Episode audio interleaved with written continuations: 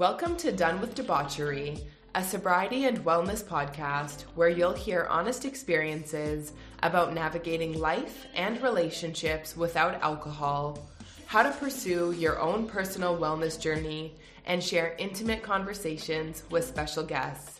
I'm your host, Keisha Scott.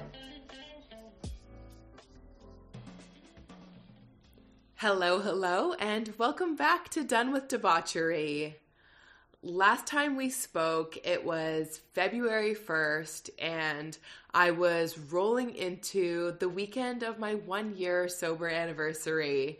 I'm so happy to report that I have made it through. I am officially on the other side and have been sober for over 365 days.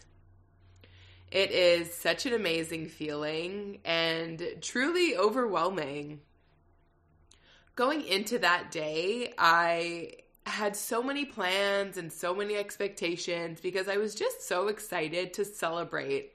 I was honestly more excited about my sober anniversary than I was about my birthday this year. So I feel like that really says a lot the night before my one year anniversary, I had a friend's birthday dinner that I was scheduled to attend. She is one of my dearest friends. We've been friends since high school. And last year on her birthday was actually the last time that I drank alcohol. So I did have some mixed feelings going into the dinner, to be completely honest. It's a lot of her friends that are attending, not mutual friends of ours or people that I would never really see without her there. And some of them I hadn't seen since her birthday the year before. So I didn't know did they know that I don't drink anymore? Would they be trying to pressure me to drink or party or just would it be an awkward conversation? I feel like even now when I'm going out into social settings where I may not know everyone, I still have that little piece in the back of my mind that it's not an insecurity, but it's just something that I like to be aware of that I may be in a position where I have to navigate this conversation. And what am I going to say if I get pushed back? So I was kind of in my head before I was going to this dinner. I was a little nervous and I didn't have to be as soon as I got there, or even before I got there my friend is so thoughtful. She chose a place that had a beautiful non-alcoholic menu. There was four different mocktails that were so creative. Like we're not talking just a mojito, no rum. These were extensive mocktails that were truly like curated for someone who doesn't want alcohol in their drink. They were so delicious.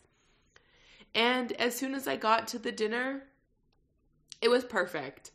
Not one person said anything to me about why am I not drinking. It was easy for me to order a non alcoholic drink from the server because they have them on the menu. It's not asking what can the bar make me. It was just such a seamless process, which feels so nice when you're going into a situation that you may feel a little unsure of. But the dinner was amazing. The food was great. I had two mocktails. I was home by 12:30. Um, one of the couples at the dinner actually did end up asking towards the end of towards the end of the night if I was just kind of doing an extended dry January or why I wasn't drinking. And I just said I don't drink anymore. It's been a year now, like coming up on a year. And they were so supportive one of the girls actually opened up and shared about how her sister had recently cut back and she was so proud of her. And the girl I was speaking to is a mixologist in the restaurant industry. And she was so excited to talk about mocktails with me and all the thought and care that she puts into them. So it was a really nice experience. Um, in the end. And I'm so glad I went. I didn't let my fears of what may or may not happen get in the way of me going for my friend's birthday, having a beautiful night, and celebrating her. And so when I woke up the next morning after a sober birthday dinner, It was my one year sober anniversary. And I was so excited for this day. I had booked myself a massage, I ordered a cake, I had all these grand ideas of what I wanted the day to be. And in the end, of course, what I wanted is not exactly what I got. So it started, I had a great morning, coffee, took my dog for a walk, just kind of eased into the day. Then I went for my massage, and I had kind of waited last minute to book a massage. And I honestly should have known that somebody had 12:30 p.m. available on a Saturday downtown Toronto that maybe this wasn't going to be the experience I was hoping for. So I get there and the woman comes out to greet me and like my heart kind of like dropped a little bit she was probably 60 years old, and I just knew that she wasn't going to have the strength that I really needed for the type of massage that I was hoping for. I'm six feet tall. I work out. Like, I was hoping for a very kind of like deep tissue, but also like relaxing massage. It ended up not being that. I don't want to say it was one of the worst massages that I ever got because she was so sweet and I know she really gave it her all, but it just wasn't the experience that I was looking for. But I tried to like roll it off. Like, um, a not so great massage is still better than no massage. And I had a little bit of, I guess it's like, I don't know if it would be referred to as an omen or a sign you know, when you see something and it just kind of reminds you that you are exactly where you're supposed to be. I had that kind of moment on Saturday at the massage. In the room she took me into, there was a big photo of the Eiffel Tower in Paris, which is kind of like um it's definitely a sign for me.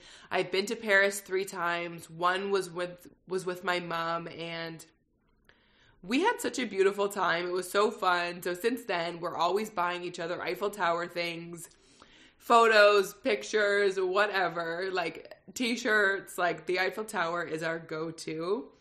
So when I saw that there was a big picture of the Eiffel Tower in the room, it kind of like put me at ease just knowing that I was where I'm supposed to be and I'm doing the things that I'm supposed to be doing.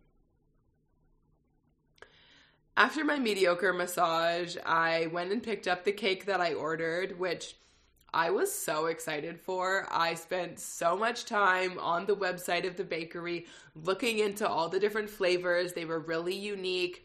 Choosing the colors I wanted for the icing. What did I want the cake to say? It was truly supposed to be a masterpiece.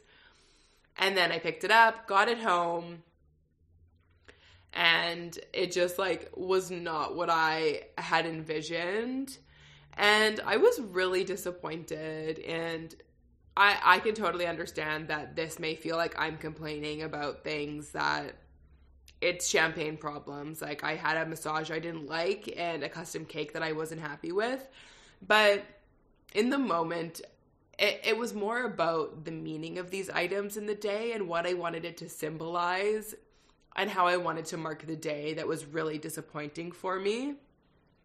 And I had a total breakdown. Like, I was crying. I was very upset, talking to my partner on the phone, and like honestly sobbing. And I kind of had to take a minute and check in with myself and think, like, the reaction that I'm having right now is not in line with the thing that I think that I'm upset about. Like the cake not being the right colors is not pulling this reaction of true tears out of me right now. And I realized that I had put so many expectations on this day, on how perfect it was supposed to be. Everything had to be picture perfect. And yeah, I really just kind of set it up and put so much pressure on myself to make this day amazing and to make sure I had a great day that I wasn't listening to really how I was feeling throughout the day. And that was overwhelmed and tired. Honestly, I was exhausted. And I did share on my last podcast episode that my one year sober anniversary is the birthday of a friend who has passed on. So I have two friends that share the same birthday.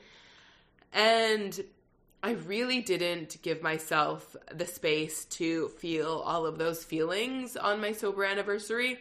I was too preoccupied with making it this big, amazing, beautiful day to celebrate that when something small happened that was kind of outside of my control, I exploded because I was just so dysregulated trying to manage all of these feelings and really trying to suppress them.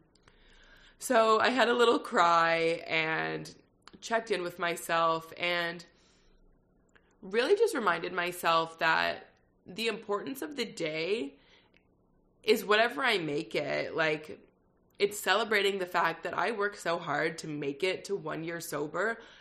That is the day. Like, that is the accomplishment. Nothing else that happens matters. The rest is just bonus stuff. So, yeah, and it's also a cue to check in with yourself. Like, I was so reactive over these little things that on a normal day probably wouldn't have phased me. So I yeah, I was really in my feelings. It ended up being a beautiful day after I decompressed. I changed my expectations of the day and tried to just go with the flow. Uh, it ended up being a wonderful day. Not what I expected or anticipated, but I think that the flow of emotions and having those overwhelming feelings is also just part of sobriety and part of the process. So moving on, I do have a really a really fun conversation for you this week and it's a long one. So I don't want to spend too much time talking your ear off at the beginning. This week I am joined by Jon Lupin, but some of you may know him as the Poetry Bandit. Not only is Jon an amazing writer, but he's a sober single dad, he owns his own business, and he's an amazing storyteller, which you'll hear in this episode. We talk everything sobriety from his drinking days to what it was like separating from his wife, getting sober, and then entering the dating scene as a newly single and sober man. It's a great episode, so let's get into it.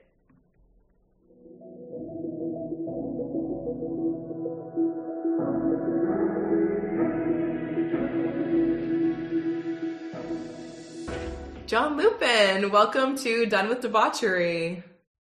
Thanks for having me, Keisha. I appreciate it. I'm very excited to chat with you.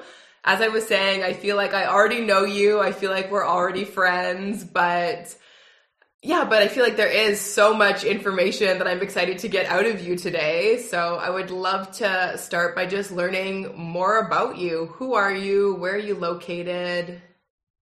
Well, um, my my journey started. Well, I started my drinking days here in BC. So I live just outside of Vancouver, mm-hmm. and pretty much did all my grown up around here, and grew up pretty good. Like I, you know, I, have uh, heard a lot of crazy stories from people in recovery, um, and uh, my story doesn't involve like underage drinking or anything like that. I was a pretty straight laced kid.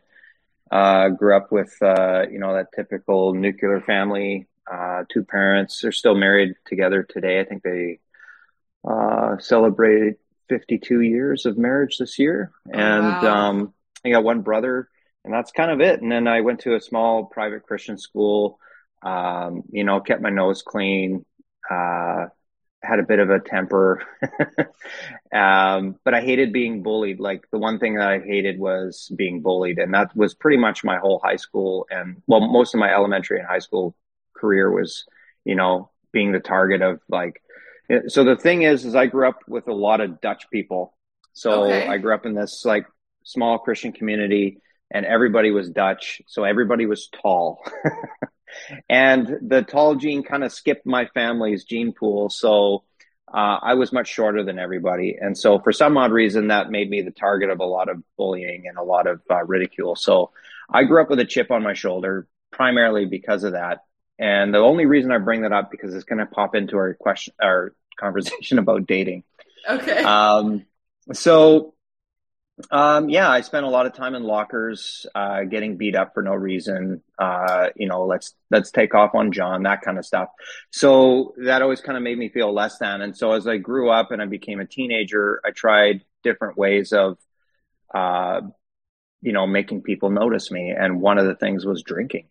Mm. So um, would became, later in my teens, I would drink and be the life of the party, and I would always bring booze, and I was the guy that you knew that would always you'd always have a good time hanging around Jon because he was going to do something crazy or say something okay. crazy, and um, so I kind of liked the feeling that alcohol gave me, right? And nobody that I hung out with was a real big drinker. Like I was the one leading the charge all the time and it wasn't constant. It was you know a weekend here and there. So no one ever really thought it was a problem right? And uh, then in my 20s uh, did a little bit of traveling got a good job um, and then that job kind of introduced me to um, the world of wine. I was an insurance broker for a large insurance broker here in bc and i created this winery insurance program. Okay. and um, in about seven years, I had grown it from one winery to about 120. And so I was always in the interior of BC visiting wineries and that sort of thing. And during that time, I got married and had three kids with my ex-wife. And, and, um, yeah, we, we had, uh, two cars, nice house, great job, happy kids, not the best marriage, but we never mm-hmm. fought. It was just like, we were just two different people.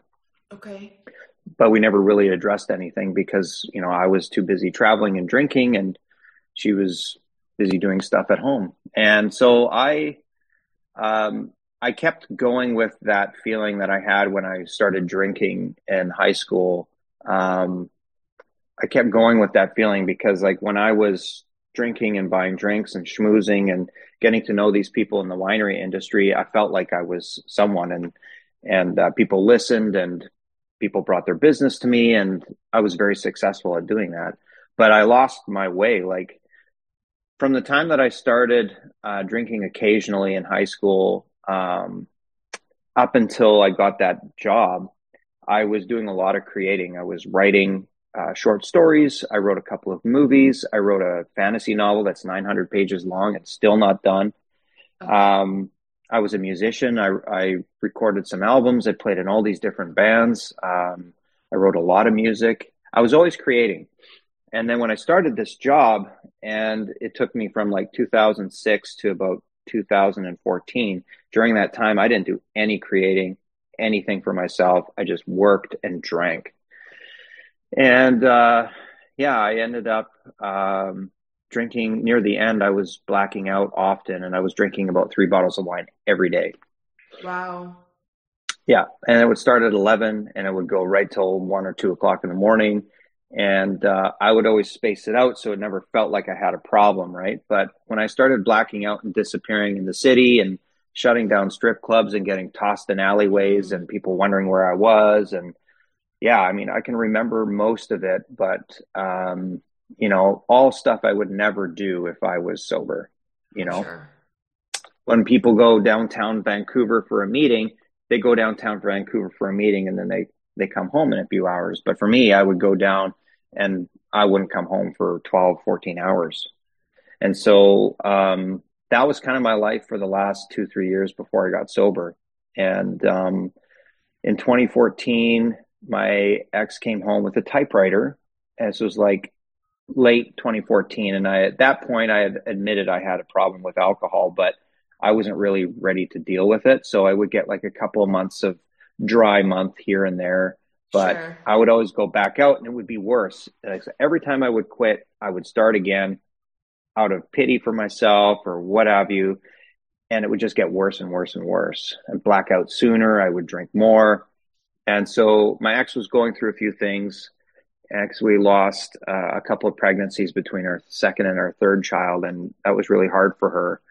And um, one of my greatest resentments to myself was not being more present there. And um, but I've dealt with that and and apologized to her for that. And uh, when she came home with a typewriter and she started writing and posting things on Instagram, so I was like, she was like, you need to do something like this while you're trying to not drink or go to a liquor store. And I was like, back Exactly. And so I was like, okay, well, I'll give it a shot. And that's kind of how I started writing poetry and posting on Instagram.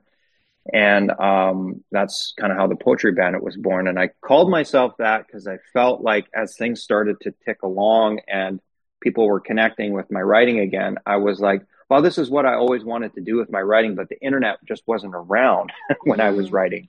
You know, uh, you'd have to like go through all these channels to get anybody to read your stuff. And so. I I loved it. I, I, loved the instant uh, connection that I would make with people. And that's kind of how the Poetry Bandit was born. And I called myself that because I felt like I was stealing my love of language back from alcohol.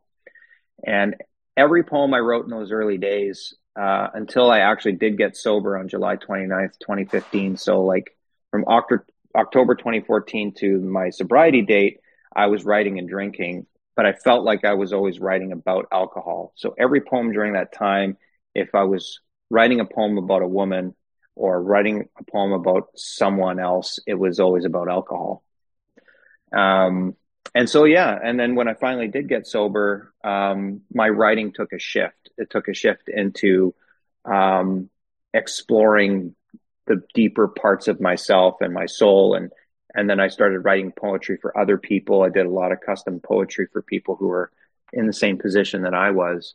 And I met a lot of people on Instagram that uh, had gotten sober and um, and had found a way to make it stick. And so a lot of those people walked alongside me and helped guide me to certain recovery meetings that, you know, made it work for me. Yeah, that's so amazing. That's kind of it in a nutshell. Yeah, so I feel like that was a great summary. You covered so much. So you've been sober since 2015. Yeah. Yeah, congratulations. That's amazing. and yeah, just working in an industry that is so heavily related to alcohol, it can be such a slippery slope. I've experienced something similar and I know that that resonates with so many people. And even just like what you said of like going out for a business meeting and coming home like 12 hours later, like I worked. Who does that? I mean, I've insanity. done that. I've done yeah. that. So I get it. But yeah, it's such a hard cycle to break. And it's yeah. almost like you needed to shift your career and get out of that environment to be able to really yeah. create that change in your life. I quit that job and they didn't know why. They had no idea. Why would you leave this? You were a director of sales of two provinces and running these programs and you were you're making good money, why would you quit and make 50% less than you're making now and work somewhere smaller? And uh, I just needed to scale everything back and take a lot of stuff out of my life. Like I felt at the time, you know, and I had a sponsor that said you know, you, you can do all the things that you're doing right now in sobriety. You don't have to like say no to a lot of things but I felt in the time in the moment I didn't have a sponsor, uh, and I made a lot of mistakes in my early sobriety. I still stayed sober, but I did a lot of things that I feel like I didn't need to do. Like I moved the family into three different homes because you know I just felt like that geographical sobriety mm. thing was really pulling hard at me. Like if we leave that house behind, everything will get better. yeah. You're you know? like running away from that. We have bad memories here. Let's start in a new, yeah. fresh space. Everything needs That's right. New.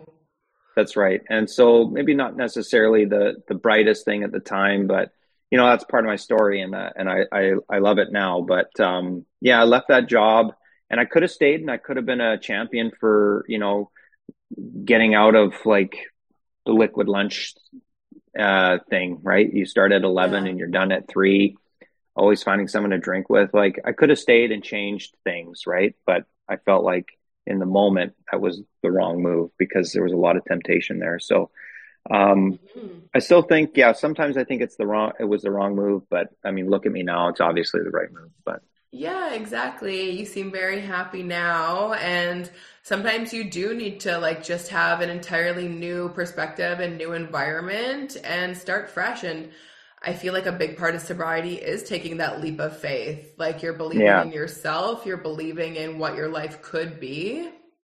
Yeah, absolutely. So you said you were in the real estate industry?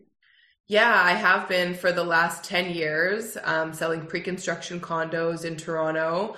And it was for me at least, like I know that there's many real estate agents who don't drink and party and go hard, but in the group that I was in, which was uh, like a very small group of agents who worked on these priority VIP launches, it was a lot of wining and dining, going out for dinners, going out for bottle service, like wine tasting events.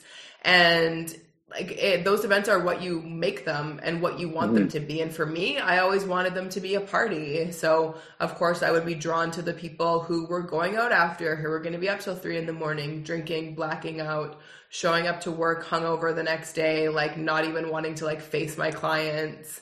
Yeah. So and i started doing bottle service before that. So a lot of my career has been alcohol adjacent or alcohol involved yeah. And I'm just And people wear that as a badge of honor, right? When you get drunk and you show yeah. up to work the next day, it's kind of like good for you and it's kind of like, "Huh?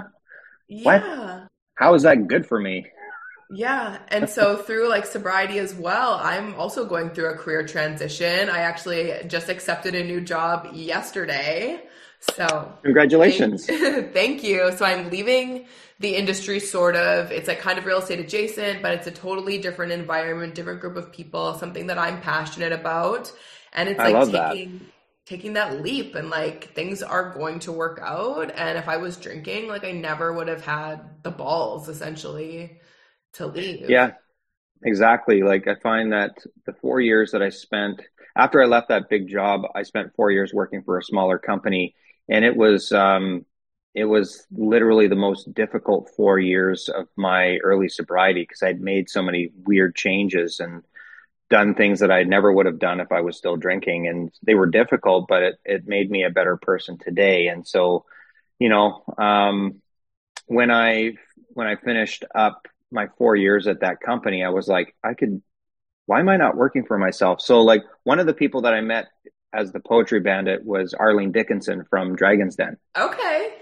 Yeah, and so I reached. Uh, she was a big fan, and we would chat every once in a while. And um, uh, I said to her, "You know, I'm really struggling in my career right now, and um, I'm sober, but I'm super unhappy." And um, I said, I, I think I, I need to be my own boss, but I don't really know what that looks like. Mm. And she offered to meet me for coffee. She was here in BC for a a women's tour, um, and she was speaking, and she was it was actually in my town. Um, oh! Um, and so I was, I know, I was like, what what luck, right? So I met her for coffee before she went on stage, and we spent about an hour together, just what is what does an entrepreneurship look like, and what kind yeah. of safety net is important, and um, I just asked for advice. I never asked for money. That's never w- why I was interested in speaking with her. So, um, yeah, I gained some invaluable knowledge from her about how to how to pursue a dream. Like I had always said to myself when I was drinking that I wanted to own something before I was 40, but I never mm-hmm. thought I would own my own thing. I was always putting myself on a lower rung. So I was like, I want to own part of your company. But I never thought about like when I was drinking, I never thought about like why not own my own company and do it all myself. And yeah because I was scared, I was afraid, and I was always putting something else first, like alcohol. And so, um, being sober, it felt like it was more attainable, and I could ask for help. I could put my ego aside and ask someone, like, "How do I do this?" And um, yeah, and so I started my own business back in 2018, and um, yeah, I never looked back. And that, and then during that time, everything started to shift for me so my first three three to four years of sobriety was just kind of like a. It wasn't like white knuckling it. Like I was mm-hmm. I was sober. I was going to meetings. I had a sponsor.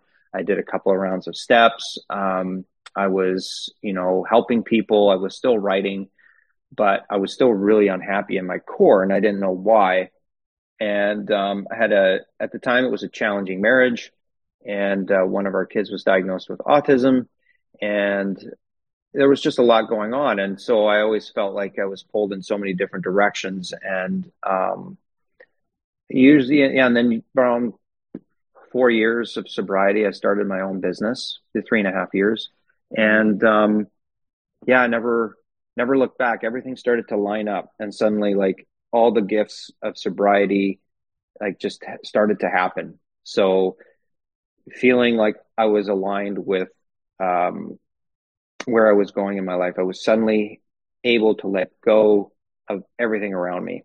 Mm. So let go of controlling my career, let go of controlling, um, you know, my kids' safety. I was always very afraid of letting them go outside and yeah, be kids. You know, I was just afraid, and um, you know, just doing that one thing kind of gained a lot of uh, courage for me, and so I found.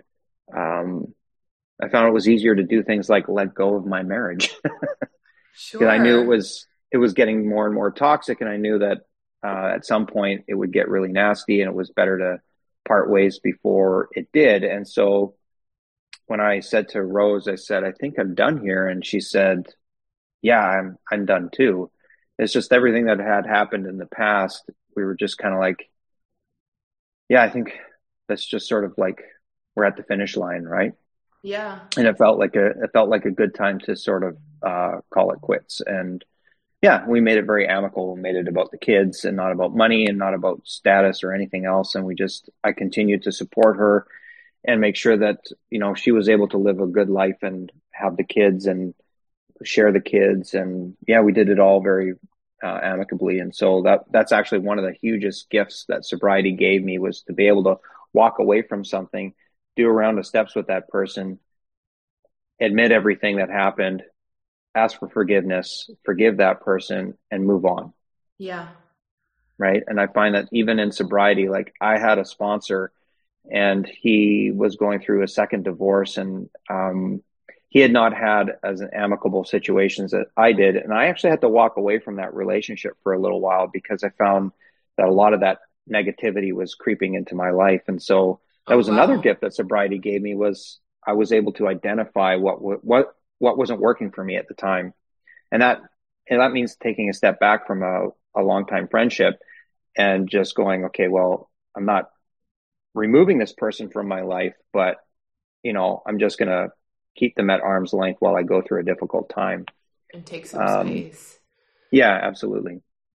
Well, I think that's amazing. Like, I'm so mm-hmm. excited about this journey you've been on. So, the fact that you got to meet Arlene Dickinson, have a once in a lifetime conversation, and just get some clarity on what steps you needed to take for yourself but I also feel like like what you said about not feeling happy and fulfilled for the first few years is something that's not really talked about. Like yeah. online, you see sobriety and it's really just painted with this brush of like you remove alcohol, everything's going to be better, you're going to be happy, you're going to look good, like everything is going to work out and that's not always how it feels. Like That's right just because you're improving this one part of your life, that doesn't mean there's not still like shit raining down on you from like so many other areas yeah.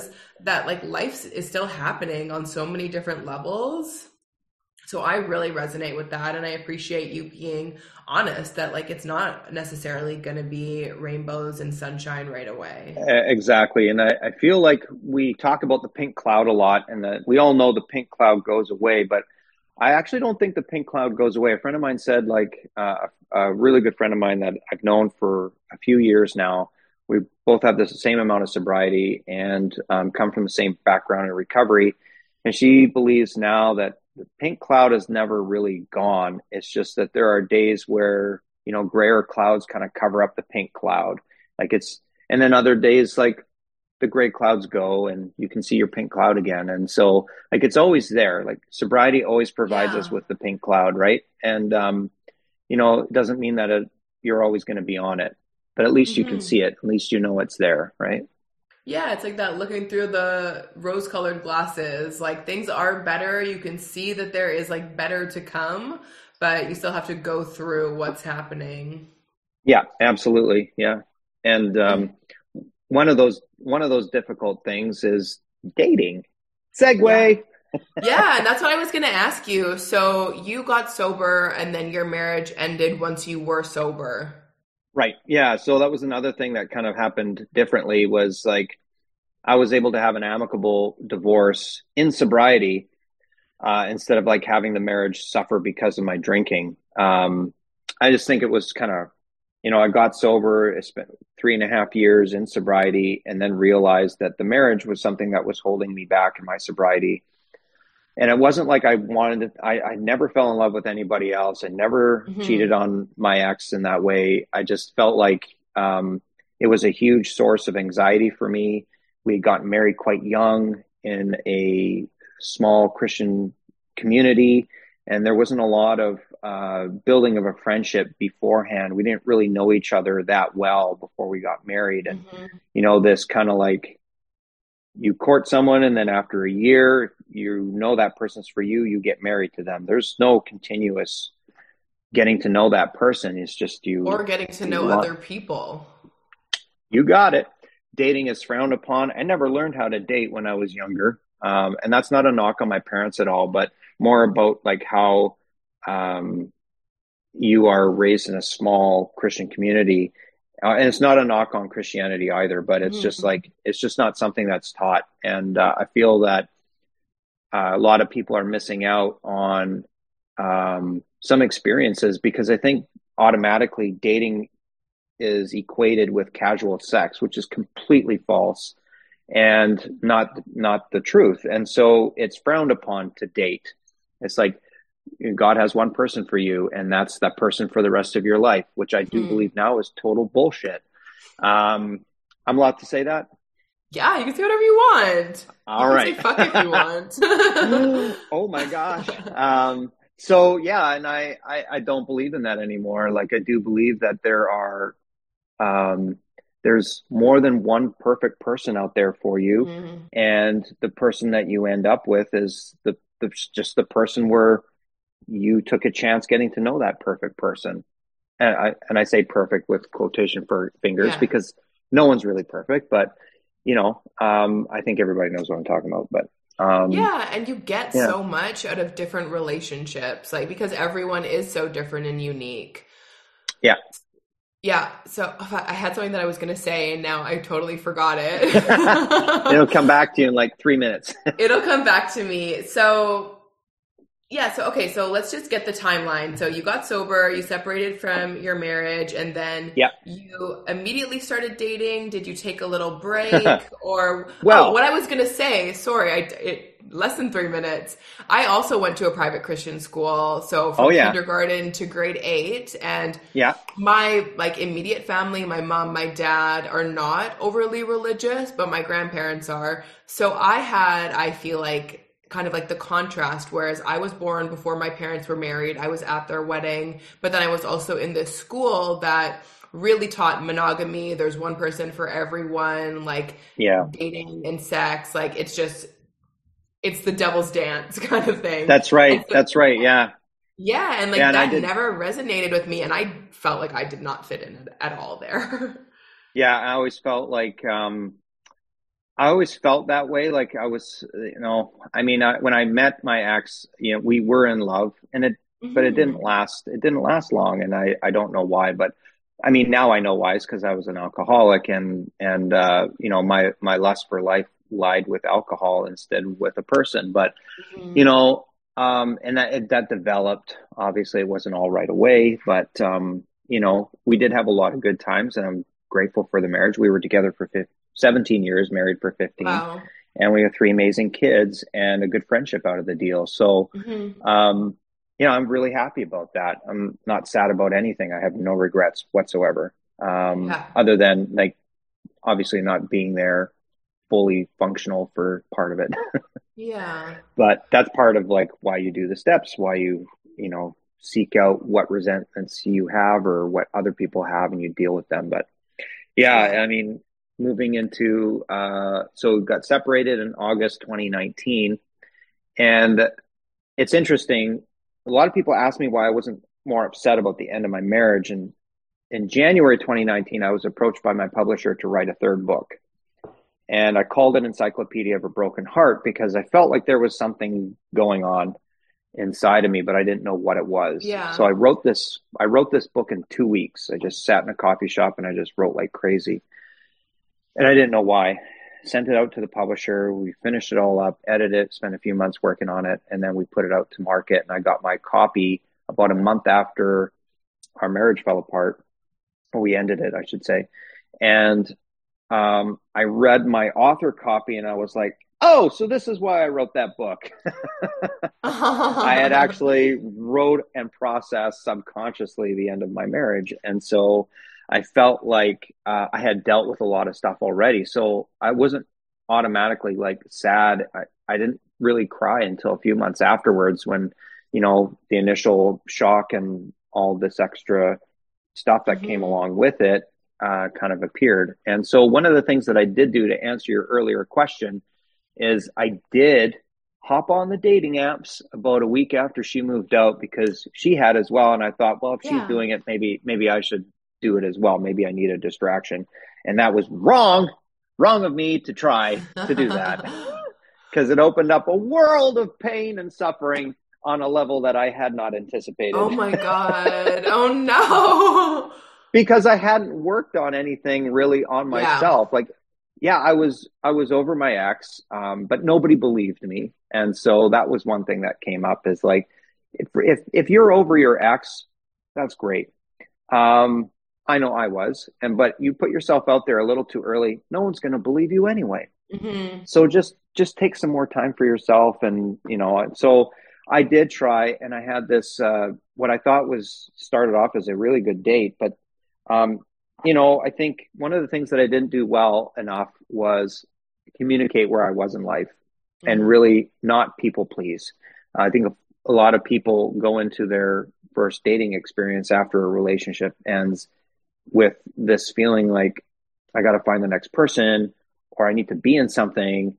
Uh, being alone is terrible and I don't know what I'm going to do if nobody loves me. And, mm-hmm. or they feel like, um, you know, I just need I need someone to get I need to cleanse my palate. I mean, I've heard that before from some people. And um, I didn't communicate that clear enough. Like I was just I was just looking. I just wanted to see what dating was like these yeah. days. And um and my first date, uh, this lady fell madly in love with me and i don't know if i want to say love or like or whatever but um, sure. she really liked me and I, I, I, thought she was great uh, she was very beautiful, and um, but she was started to talk about a life together almost right away, and I was like, "Oh, this lady is ready." And, and that's I kind of a not. red flag. Like little bit know somebody. I know it's like I don't know you, and um, it's great to have this kind of chemistry and this connection, but it's it's a little early to be throwing out the c word. And um, what's the c word? Oh, commitment. Connection uh, everybody used like, but we have this connection. I'm just checking in on our connection. And I was like, oh my gosh, That's this word drives me nuts now. And so I was like, there's, you know, yeah, I mean, we can have these really great first dating experiences, but you can't really talk about a connection until you've actually spent some real considerable time getting to know each other. A hundred Like a few, like a few months, maybe a few weeks, maybe like five or six dates. I don't know. I don't know. Mm-hmm. Like what's the rule on being able to use the c word you know nobody yeah. talks about these things but and i know it's different for everybody everybody meets on different levels and stuff but um yeah so then i was like wow okay like there are some people out here that are very very ready to like settle down and do their thing and i am not and so after that first experience and saying to this person i wasn't ready um I, I said i wasn't ready and she was very good about that. And so a few That's months nice, goes by. Least.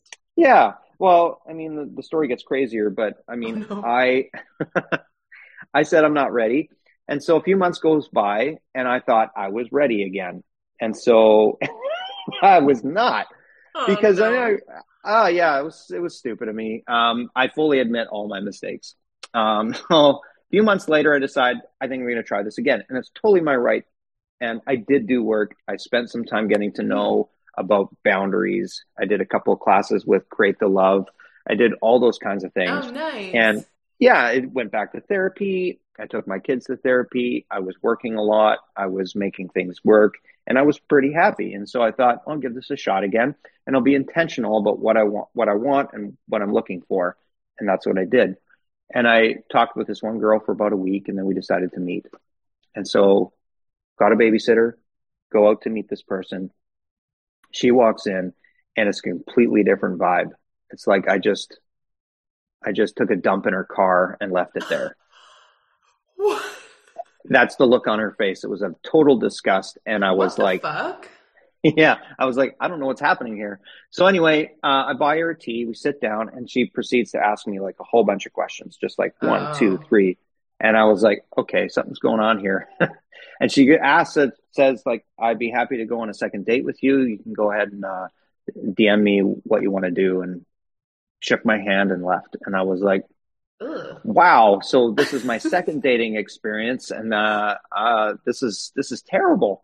I don't know. I just sat there for a little while with cold tea, thinking, and then I realized, oh shit, she didn't even touch her tea. So I was like, He okay, was just this was- interviewing you. Do you check this was an interview. yeah, but it was more it was more insidious than that. Later on, I got a message from the first girl that I'd gone out on a date with a few months earlier, and she was just checking in on our connection, and I was oh like. oh god. I don't know what you're talking about. We don't have a connection. We haven't talked in a very long time. And and she says, "Well, I see you had a good friend with uh, a good date with my friend today." And I was like, "Okay." what the fuck? so apparently, apparently, I was not ready. I had to. Uh, she had this narrative, I guess, that I, I would I should have spent more time, or you know, a few months isn't enough. And so, Oh um, god. yeah. So and then I didn't date for a very long time after that because I was why like. would you? I know. I was just like, okay, well, people are teaming up and like setting me up and making me waste my time, and I, you know, just like as an And it's aside, like a betrayal. um, you thought you were having a nice conversations with somebody. yeah, yeah, getting to know exactly. them. yeah, and um, so you know, it was a setup, and but the lady, uh, the first lady, did uh, email me about a year later and apologize for everything. So uh, I I took that to heart, and so while I tell that story, it, it's not out of resentment towards either one of those ladies. Uh, Mm. but um, it's just like an example of what it was like out there for me at the very beginning. And so, And for someone who some- hasn't dated in 17 years. or at all, like like my ex-wife was my first girlfriend, so I I didn't even know, right? So one of the things I learned out of that experience was like Johnny needs to hire a dating coach. Did you? so I did. So like 2019, I had met someone actually, and we had four dates, and it didn't work out because I again I, I felt like uh, I felt like I wasn't ready, uh, and she was ready for a different level of commitment, and I had a hard time trusting people because as a divorced man with three kids and my own business, I kind of felt like I had a big target on my back as uh, someone with money. And Mhm. I had read a lot of the wrong things at the time, and I was just very protective of, you know, where I was in life, and I wanted to protect my kids. I wanted to protect, um, because like I had already gone through a divorce, and the divorce finalized with, you know, within the first year of the separation, which was great. But I mean, it costs money, and there's all these things, and I have to pay for school for my kids and do all these other things, and I've like do I want to rush into something where it's not going to work out? Like that's a real fear that a lot of divorced people have. okay. Um, and so again, wasn't ready, and I thought, okay, now I need to, I need to switch things up. And then COVID. Fuck. Yeah. So finally ready. I'm sorry, but you're such there. a good storyteller. I'm loving this. Well, I, I, I felt like uh, it's yeah, it's kind of like this movie. yeah, Um, it feels like it. yeah, so then COVID happened, and I was like, now what? You know, and it's stuck inside with the kids. There's no dating happening at all. So Mhm. it was a good time to just sort of you know, relax and forget about it and do more work. And that's kind of what I did. I did a lot more reading and more boundary classes and wrote about that a lot more. And um, yeah, I spent time getting to know a few people online who were just really helpful in in uh, helping me understand how women operate and uh, what's expected and how things go. And so COVID kind of like went through and I didn't really meet anybody. And I, I, I did hop on the apps a few times because you're bored AF and like, what else is there to do? And if you're safe and you're vaccinated, people were like, well, I'm still okay to meet up. And Yeah. um, just nothing, nothing ever materialized. And it was just more, I I felt like during that time, there were a lot of people like me just looking to distract themselves with something. mm-hmm. and um, that just seemed to be acceptable and what everybody was doing. And um, but still didn't meet anybody. And uh, at the tail end of COVID and things started to open up again in 2021, I found someone online who was a dating coach specifically for men. And so I was running into a lot of issues between the time that things opened up and the time that I hired this dating coach. And a lot of things kind of centered around my height and my sobriety. And so a lot of times I would meet someone, we'd get to chatting, and then I would get like a message back saying, Oh, I just saw that you're five seven. I need my man to be over six feet tall. Or just a flat out like you need to be this tall to ride this ride. And I'd be like, Well, I'd probably throw up on that ride anyway. So see ya. oh my God. Yeah. yeah, it was pretty crazy. Like a lot of stuff like and and I had one lady who she was five nine, and uh, we had met on Tinder. And on Tinder, there's not really an option to put your height in there, so you got to put it in your mm. bio. And not everybody reads the bio. And so, you know, uh, we chatted for a few days, and I still have this text message saved because it, it's beyond ridiculous to me.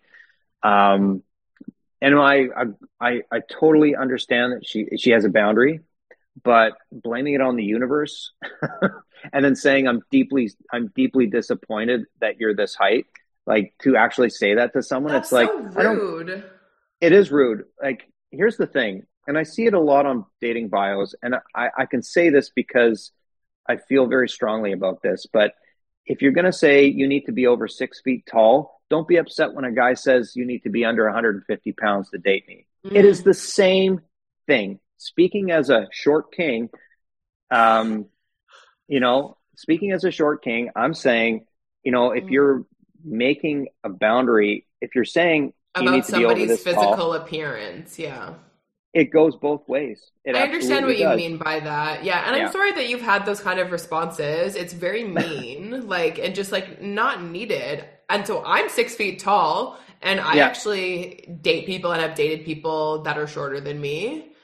So yeah, yeah I think it's just person. I don't know. It's frustrating because I'm into taller women. I, I, you know, I have gone on dates with women that are shorter than me or the same height. Like it doesn't really matter, but I, I do like a taller woman. But you know, that's just a that's just a physical thing. But for me, like I look for a total package of a person and and, that's and physical thing. appearance. Yeah. How are you going to write somebody off based off their height and not even get a chance to know the person? Like, yeah. And it's very much a sobriety thing as well, because if, if I'm committed to dating without resentments, I have to be intentional about every single thing that I do. Mm-hmm. There's a lot of work there for someone who's sober, because if you want to continue to stay sober and stay out of the resentment arena, you do have to you have to make sure that you're intentional. You just can't go out like I did it right away just go out and go on a whole bunch of dates with people that it's going to go nowhere. Yeah. You have to have a plan. You have to have an idea. What are you attracted to? What are you not? What are what you are looking for? What are you not? What are your values? What are your morals? Where, what are your green flags? What are your red flags? And like, it's okay to start chatting to someone and figure those things out. But as yeah. soon as you see them and it's not for you, you need to part ways with that person, yeah. not continue on or people please until the point of no mm-hmm. return. Right. All I can say about the comments about your height is that if that is somebody's response, they're not your person because that Absolutely. person's a bitch. Like, so they're just like weeding themselves out and like actually saving you time, even though I'm sure yeah. that it like cannot be nice to hear that. Well, now I'm kind of used to it. Like, um, you know, people go, "I bet you got so many matches in your in your Bumble or your Hinge," and I'm like, usually if I'm on those apps, I get maybe one match a month. Okay. It doesn't matter if I put on there that I'm the poetry bandit or not, but my height is always on there. I never lie about it. I always say that I'm sober. I never lie about that either, but it's usually one or two matches a month and then usually they go nowhere. Um, it's, you know, obviously it goes nowhere because I'm still single. So, um, you know, those two things often come up. And the one about sobriety is like, mm-hmm. the one about height is like, um, I feel like what happens is that most people set their dating preferences in terms of what they're looking for for height. So they'll set it, and like anybody who's under a specific height don't show up in their list, okay. right? So I probably don't show up in a lot of women's lists because of my height, and I always declare it. But I've done an experiment where I didn't put my height in, and I got a lot of people swiping on me. And so I was like, okay, that's what it is. I didn't swipe back on any of them because obviously they probably thought I was taller than I was. But it was a good little experiment to do for about a week. yeah, for sure. And, yeah, and so it was just a hunch that I had, and I was right. And then I was like, okay, well, I put the height back on there, and away I went. And and um, and that. But the one thing is, is that it guaranteed that I would match with people that you know, if they saw that, it wouldn't have mattered. And yeah. so, yeah, you end up connecting with people, but oftentimes that woman would want to have babies. And Johnny old done having babies. Um, my babies in this lifetime have all been made. Yeah. and uh, I'm fresh out. And so, um, yeah, so uh, that that happens a lot too, and that's that's totally fine. I always say to a woman who wants to have kids, I say, and that is a dream you should never let go of or let yeah. anybody compromise because having kids is an amazing experience. And I think everybody, if they can, uh, should have. Mm. If that's what they want and that's what their dream is, go for it and don't compromise. Uh, be with someone who wants to have kids as well. Um, and, and so, so I, yeah, go ahead. Sorry. Oh, I was just going to ask, how does the sobriety conversation go? Do you oh, list oh, yeah. on your profile never for yeah. drinking, or like what's the response been to that? Always, always, never. And if there's an option put to put sober, I'll put sober on there. And um, when I search, I don't search specifically for someone who is also sober or mm. not a drinker. Uh, I, I go through phase. I used to go through phases where I was like, well, I only want to date someone who is sober and then I go through phases where it doesn't matter. And now I'm in the state of life where it doesn't matter. Um, it's it's uh, you know, as long as that person has a healthy relationship with alcohol, then it's fine with me. Like everybody in my life has a healthy relationship with alcohol, and I know what problem drinking looks like, so I can always flex that boundary if I need to, right? Yeah. So um, what happens a lot is uh, we'll match, start to chat, and it goes well and then the question pops up like um, they'll bring it up usually the, the woman will ask me i see you don't drink um, is there a specific reason mm-hmm. um, and i'll say like right away it's like yeah i quit drinking seven and a half years ago but here's the thing um, i don't tell them my story i don't yeah. tell them why or anything no one deserves that yet and that's a really good that's a really good piece of advice i got uh, from my dating coach is like you don't have to get into everything right away like people don't deserve all the parts of you. That's part of the people pleasing that I was leaving behind. Mm-hmm. Um, was like they don't deserve all of that yet. So just tell them that you, you know. So I was just say stuff like, "Yeah, just didn't agree with me," um, and uh, I, it was holding me back. So I decided to cut it out altogether, and I just it just doesn't agree with me, and I I'll never drink again. It's just uh, not not something that I want to do. Yeah. And I kind of just leave it at that. And if they keep pressing me on it, um, then I'll say, well, it sounds like that's an issue for you, and um, maybe this isn't the best match, and then I'll move on. Mm-hmm. Um, because if you're really pressing me, it's usually they've had a negative experience with someone who was a drinker, or um, all you know. I, I would have ladies say stuff like, "Well, my last boyfriend was sober, but he ended up drinking." And that's why I'm single again because I left him. And I was like, I just don't want to go through that again. I was like, well, number one, I'm not your boyfriend. Yeah. I'm a different person and I've been sober for seven and a half years. And, um, and I know you don't trust me because you don't know me and that's fine. But I always took a little bit of offense to when people would just assume I was going to be like every other alcoholic that they knew. And then right? relapse after a certain, yeah. Yeah. I mean, if you live a life where you're going to make me relapse, like number one, no one can make me relapse but me. Mm-hmm. That's, I'm not your responsibility. Um, but if that's your thought process, then yeah, we're not a match because, you know, obviously it's that's not that's not what I want. You always looking over your shoulder or whatever, right? So, yeah. um, sometimes it's easier to date someone who is who is sober, and then. And then I got into the wild world of uh, dating within the rooms of recovery, and so um, I just ended up meeting a few people who were also in recovery, but then said like, actually, I don't date in recovery, and I was thinking about maybe, but it, I don't want to do that. So then people would always go, well, why don't you find someone in in your recovery rooms? And it's like, you can't. so is that is a re- recovery room like an AA meeting or? Yeah, that's right. Okay. Yeah, there's usually, um, you know, if you're single in AA, um, a lot of the advice that comes from sponsors and even from myself to sponsees is like, stay away from relationships within the rooms for the first few years. But I know a lot of happy functioning couples within AA, and it's possible. It's just, it's just sometimes it's just not somebody's flavor, right? So, um, you know, yet another roadblock that you'll run into in sobriety is like some some people who are sober don't want to date someone who's sober because you know they feel like there's a lot of baggage there. And i was like well my thinking is is that a lot of people who do drink also have baggage. I mean everybody's got baggage. So Yeah, it's just about like- your personal preference about how much baggage you want to deal with Yeah, and I don't even know if it's like baggage, but just like a lot of like emotional processing and a lot of things going on that it's like I'm Yeah. just trying to keep my own shit together. Like I don't know if Yeah. I could handle the res- yeah, the responsibility of like what it feels like being that emotional support for somebody else going through the same thing at the same time. Exactly, and I felt like uh, my my rule of thumb now is that that person has to have at least two years of sobriety and and have some ongoing self awareness and work being done, therapy, recovery meetings, whatever. Uh, I'd be happy to date someone that uh, that has all of that going on. I'm sure the Um, ladies listening are gonna love to hear that. well, it is really important. I, I think that um, I think two sober people can have a completely wonderful, rewarding, fulfilling, insert every adjective and positive mindset Yeah. in there, uh, a relationship that works on all levels.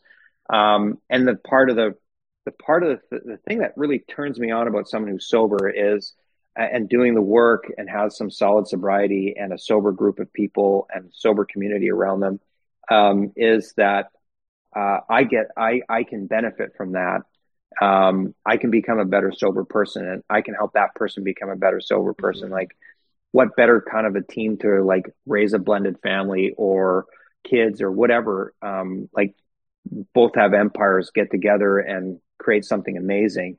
That that excites me about getting together with someone who's sober because we've already done all the crap and we're done with all of it. We're done with the unfulfilling relationships.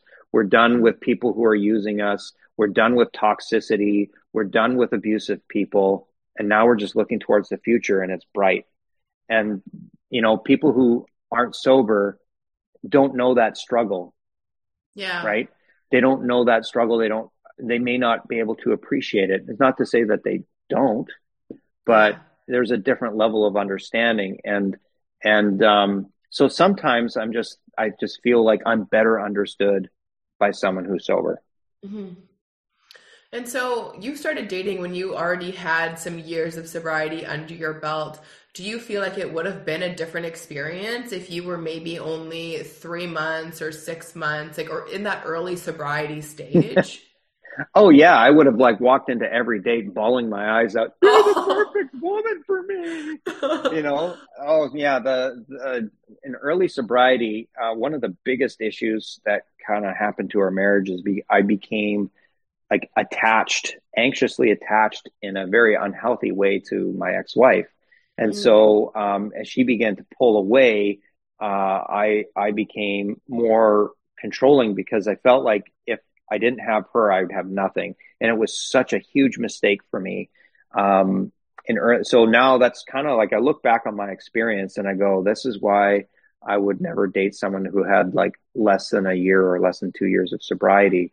I mean, obviously everybody's different and they could have like a really solid first year, but you you really have a lot of work to do in those first two years, and a lot of post-acute withdrawal syndromes don't really dissipate until about the second year, um, between a year and, and two years. And so after learning that and, you know, remembering how I was in early sobriety with my ex-wife, you know, um, I, I took that and I go, yeah, then there's, there's real possibility that someone I meet or want to date in early sobriety going to have those same issues. Um, so yeah, if I'd gone out there three or six months, I would have been a, an emotional wreck. It would not have been fun. Yeah, and it's just it can be really hard to navigate those conversations. So I actually um, submitted a questions poll on my Instagram page, and I have a couple yeah. questions about sober dating that people have submitted. Okay, okay, so the first one is. Let me grab some water. Okay, can you hear me still? I can. Yeah. Okay, so how do you let the other person know that you don't drink? Uh, okay, so if you're using dating apps, um, always select never or sober. If you're comfortable saying you're sober, you you can do that. Um, mm-hmm. If you're not comfortable uh, saying that you're sober on a dating app, then just put never, and that usually will weed out the people who just are there to get drunk or get you drunk, and and uh, and either hurt you or abuse you or just use their you for a distraction.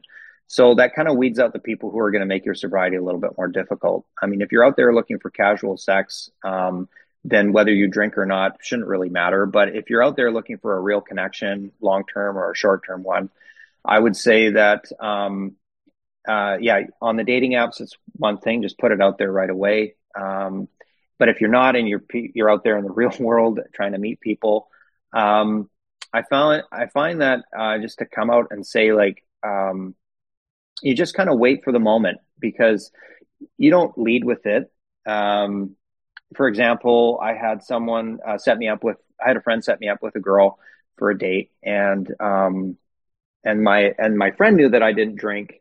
Um, and this other girl wasn't a big drinker anyway, but when we connected, she said, do you want to go for a drink? And I said, yeah, not a problem. Um, where do you want to go? And then she suggested a, a local craft brewery. And I was like, that's cool. And uh, just to let you know, uh, I don't drink, but I'll have like a kombucha or something like that, or a non-alcoholic uh, beer or whatever. And um, that person was like, "Cool, no problem." It wasn't a connection, but it was a very healthy meeting. Yeah, yeah. And so when you're upfront like that, yeah, people like the right kind of person appreciates honesty. And so you'll find that the person who challenges you on that or goes, "Oh," and then there's a pause, or you get ghosted. Or like not even person, just one. Yeah, that person's shit. Just like that's not the person for you. You know, I, I know that a lot of people go into dating with an idea that the next person is going to be the person that is for them. That's just not true. Hmm. you know, um, so if you're if you're afraid how this person might judge you, then that's maybe a signal for you to go back and do a little bit more work because you have to go into dating as a sober person with confidence yeah. If there's no confidence there, then there could be an opening for a relapse or for you to uh, start people pleasing again, which will create resentments, which could bring you back to drinking. So, um, confidence is key. Like, if you're afraid to say that you don't drink, then get to the point where you're not afraid to tell people you, you don't drink because it should be something that you wear and that you're proud about. And I know that you probably are, but if you're still stuck in that people pleasing mindset, then then yeah, then that's the wrong way to go about it. Because really, you shouldn't give a shit what anybody thinks when it comes to your sobriety, because that's your life force. That's how you stay alive. And if someone's going to judge you for it, then they're shit people. A hundred percent. And it does take time to get to that place with yourself where you yeah. like where you can feel confident telling a stranger that you've never met before, I don't drink, and not care about what their reaction is. So if you're not there yet, maybe it's not the best time to start dating. And, yeah. But I think that what you said also is just like be completely transparent. And I think you don't need to make it into a big, grand explanation. Like if somebody says they didn't, let's say they didn't read your profile, they didn't see that you selected never, and they say you want to meet for drinks a simple yes, that would be great as long as there's a non alcoholic option for me. Like, period, yeah. the end. Like, it doesn't need to be, well, I'm actually haven't drank in the last three months and I'm really trying. Mm-hmm. Like, you don't owe anybody that explanation. Like you said earlier, like, they don't get to know everything. Yeah. About yeah, that's right. Yet. They don't get to know everything about you, and um, those are all things that you. That's a boundary that, as a sober person, you have to. I think that's a really important one is to keep your story close to your chest until that person proves themselves that they're trustworthy and that yeah. you know they're going to support you because what happens is when you tell someone your story and you're vulnerable about it um, that person has to respond with support that puts them on the spot And um, you know, I've I've met and I've known people who are sober, meet someone who drinks, and then that person responds with drinking less or changing mm-hmm. their lives and or really respecting it and like respecting every boundary that that person has around drinking. And those are important things that it's a lot to ask of someone really early on. So yeah save your story and the deeper parts of it until you're you know for somebody that deserves to hear it yeah exactly so the next question is can it work if the other person isn't sober yeah i think it can i mean there are um uh, I have a friend who is sober. Uh, she's been sober for five years. Just met a really great guy who isn't sober. And uh, again, just sort of piggybacking off of what we just said, like the right kind of person is going to go, oh yeah, like alcohol doesn't mean that much to me. Like I can go with or without it. Um, so you know you'll you'll find out real quick who has who also has a problem with alcohol but not willing to address it. You know, you know, you, you could be dating someone who's a weekend warrior, and that's a red flag for you because you're not going to get to see that person all weekend long. And if you're a single parent, your weekends are just going to be hanging around with someone who's hungover. Who wants that? You left that behind. Why would you want yeah. it? So I think it I think it depends on the person's relationship with alcohol, and that only becomes apparent to you after you get to know them for a little bit. Test them. Yeah, I know that sounds shitty, but uh, just see how they react when you go along to a party or something like that. Um, the right kind of person will adjust um, their expectations on alcohol and dating um, because it's a life or death thing for you. It's not just a frill or an add-on, right? It's it's ingrained in our culture that drinking is a part of dating, and it's bullshit. It absolutely is garbage because I've gone on a lot of dates with women who are sober or rarely drink, and they've been great dates.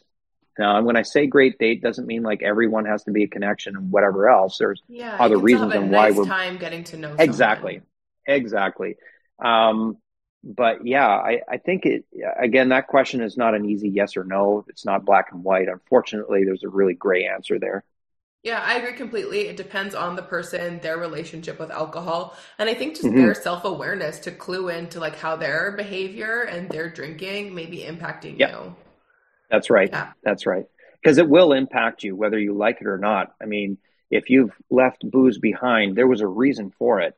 Mm-hmm. And so, you know, if something's getting serious with someone, I have in my mind to say to them right away is like, my house is a booze free home and it always will be. And if that makes you uncomfortable moving forward, then that's something you're going to have to have a you're going to have to think about. Like I would never hold that conversation back too long, but it should be one that I I I, I should feel comfortable having maybe after a third or fourth date because after yeah. three or four dates, I should be of the mind whether whether or not like we're going to be something, right? Mm-hmm. Uh, I'm not the kind of person that's going to have 10 to 20 dates with someone and still not know. Like, that's bullshit. I'm still a hardcore believer in courtship. And I think, um, I think w- women don't know how to receive courtship anymore, and men don't know how to court. And so, um, and that's something I, I don't know if that's a post COVID thing or if that's just a social media problem it's or whatever. Society, social media, like that instant gratification. There's always something better around the corner. Yeah. Yeah. I just I just went through that with someone who was like I was seeing someone kind of like not serious, and then we went on our date, and it kind of felt like I was the checkpoint. Like uh, I'm going to just check with this guy to make sure that the other thing isn't. You know, mm-hmm. that just feels really shitty, and um, it happens a lot, and I've heard that a lot um, you know, there was someone else, and I think we go and spend my time there. And it's like, thanks for the, thanks for the first date and the kissing and all that great stuff. But it's like, now what, right? So it's a it's a shitty feeling, and whether you are very communicative about it and it's early on, it's still a really shitty feeling to put someone through. So I feel like if I'm gonna like spend more than two dates with someone, I should just shut everybody else out and concentrate on that one person because wouldn't you want that from somebody? if you were Yeah. looking for a long term relationship. That's Yeah, I think that's I a really think. nice mentality to have and just like not the reality of like so many people. It's kind of like date as many people at once as you can, like don't make anybody a priority and it's just kind of like Yeah. that cutthroat like I Yeah, we all feel it. you. I'm going to see what's best for me. Yeah, and people will say that I care about you, but they really, really don't. They don't care about you specifically. They care about how they're perceived by you, right? So they say, Well, I really care about you and you're a really nice guy, and blah, blah, blah.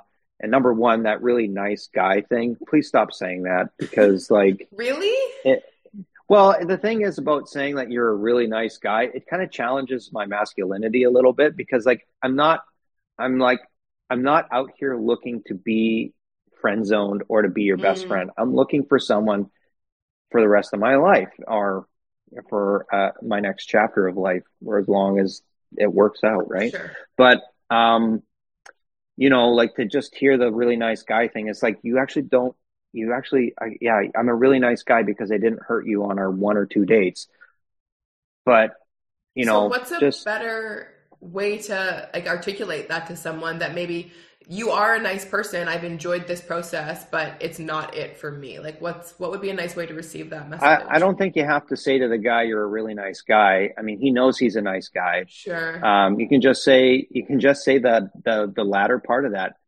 Um, I had a really great time with you, but I feel like my heart's being called elsewhere. I don't know. You can get poetic about it, but no I don't think. I don't. There's no yeah. There's just no connection. You can say Yeah. you can just say it's like, and I have said that to ladies. I've said that date was really great. Like I, no one needs smoke blown up their ass. You can just say you you both know you're really great people because now you went on a date. yeah and i think you that's can- like i'm a people pleaser too so i think that over explaining and wanting to give people the Yes. so much information. I used to do that a lot. yeah yeah, I used to do that a lot, and it just got me in more into trouble. Um, so I think it's just like, yeah, we had a really great time, but I didn't feel a romantic connection, and I wish that's you all the nice way to best. Perfect. That's it. And every time I hear that, or every time I say that, it's always received, or I always express gratitude. And so, um, you know, I, I, I don't need someone to blow smoke up my ass. I know I'm a great guy. I'm actually the most awesomest person in my life. And I have to think like that as a sober person. So I know I'm a great guy and I know I'm a nice guy and I know my masculinity is firmly in place because I want to court someone. I'm not there to be like your best friend or your dumping ground right away. Like, let's build a relationship and then you can vent to me all day long and I will listen to every word you say. Um, but I don't want that on the first date. Like I've gone on dates where it people know I'm in the poetry bandit and it turns into a therapy session and that's not what I want. oh yeah I mean, I've had women disclose sexual trauma on the first date. And that's a huge red flag for me. Obviously, it's a red flag because, like, I don't care if you're going to therapy or whatever. And yes, all that shit is just awful, and no one deserves to go through that. But a first date is not where you talk about it. Um, no, again, that's about your story. Like, if you're in recovery for whatever it might be, that's those are parts of you that that other person doesn't deserve just yet you know Yeah. Okay, so I have one more question. Um, I'm just trying to see how she phrased it. So, this is a quote from someone. She says, I feel like my biggest issue is the nerves of letting go of perhaps negative relationships because you don't want to date new people sober. So, what's the Hmm. best way to get over that? Like fear of attachment of letting go of something, even though you know it may not be the right fit for you Right. and it's unhealthy, but you're too scared to take that next step and date sober. I mean, my I re- immediate, I think, response would be end that unhealthy relationship and then don't date sober. Do you Exactly. sober? yeah uh, that's that's what i was going to say because i'd been there and like that's you know in early like early dating for me um suddenly i would feel myself getting attached and then i would be immediately like uh yeah this isn't this isn't what i want yet actually so it's a good signal to go back and do more work on yourself do more work on everything that that's behind that feeling and and that means like exactly what you said. Do you sober before you start dating sober. Um, that that's great advice because like you don't want to get into another situation where you're creating another unhealthy attachment. And everybody says like, don't jump into the next relationship right after you end one. Um, mm. And it, that's always great advice because um, if you're self aware enough, you'll see the warning signs and your body will tell you, your gut will tell you.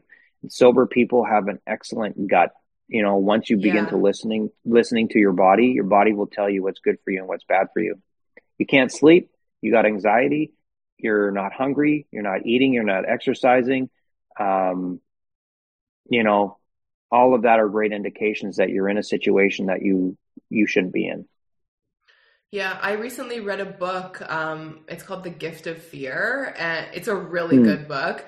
But it's about basically like following your intuition and your body's signals, like in situations. Yeah that your body responds to fear. And one of the things that the author talks about is like going into dating situations, if you're like in a new romantic relationship and you get those butterflies and like that really upset stomach, like it's actually not a sign of excitement and like and like romance, it's a red flag that your body is signaling you and like giving you a red flag that like something here is wrong and like that's a response mm-hmm. of anxiety.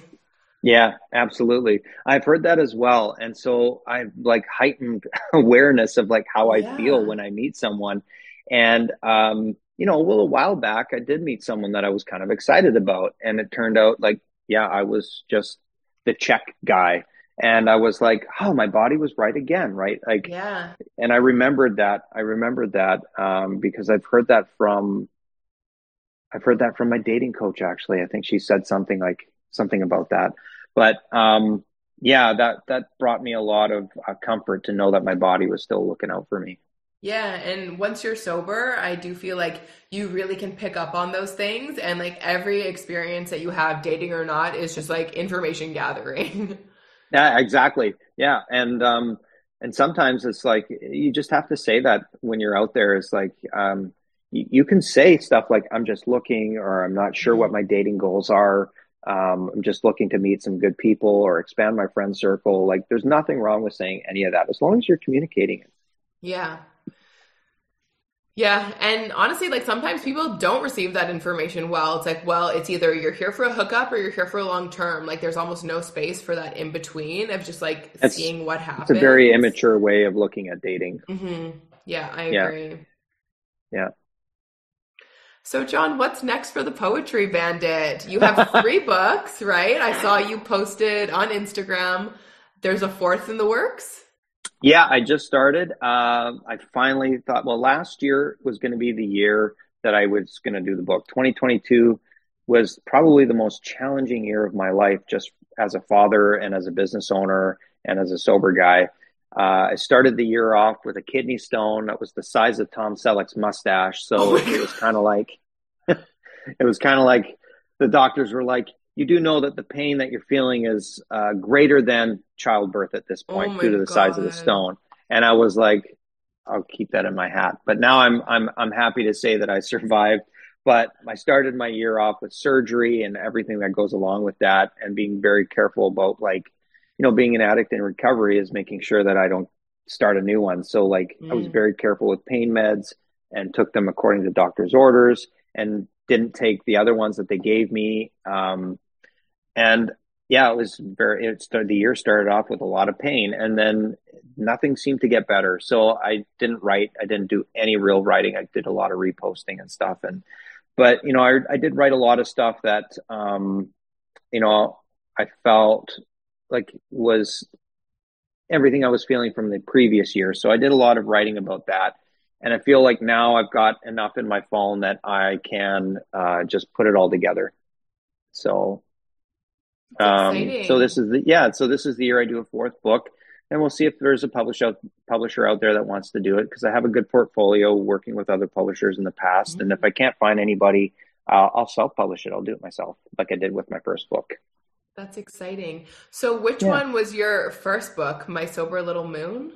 Yeah, that's the one I wrote while I was still drinking and trying to get sober. So, from okay. October 2014 to July 2015, and a little bit after that.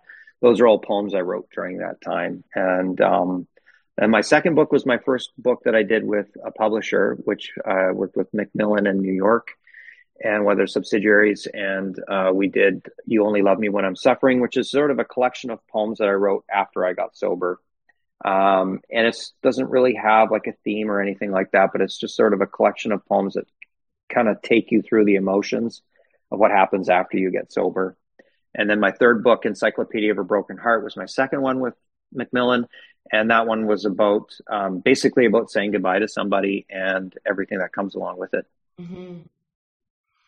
Beautiful. So, if somebody wants to support your writing, um, where can they find you online? What's the best way to purchase your books? Um, I am on, uh, all, all, my books are on Amazon. Uh, if you're in Canada, my books are available on Indigo's website and also in store uh, or Coles. And then also um, some of the local bookstores may have it. Um, then, then you also have Barnes and Noble in the States. They should be available there or to order through their website. And then Amazon's always like the easiest place to go. Uh, all three of them will be there. And then I do sell some signed copies of what's available in my own personal stash on my Etsy page. And then also, um, yeah, and then they can find me on Instagram. I'm not really on any of the other platforms because I just don't have time to manage them, and uh, and I don't have money to pay someone to do it. okay, perfect. So send me yeah. your Etsy link. Um, I'll include all of that in the show notes so people can easily find and support you. Thank you.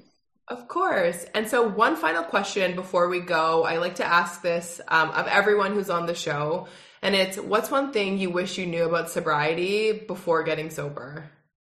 Um,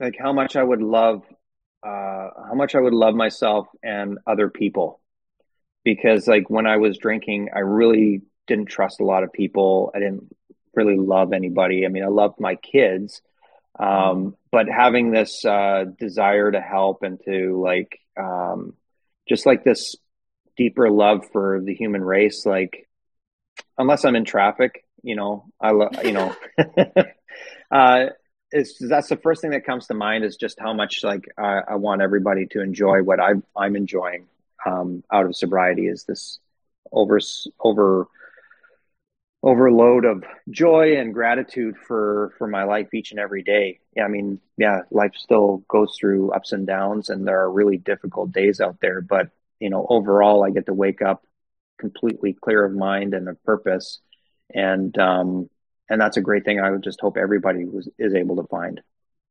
I love that. Thank you so much for your time. This was so much fun. Thanks, Keisha. I appreciate it. Bye bye. See you later. This is Keisha signing off on another episode of Done with Debauchery. If you liked what you heard, please share and subscribe. You can also find me at donewithdebauchery.com or follow along on Instagram at donewithdebauchery. Thanks for listening.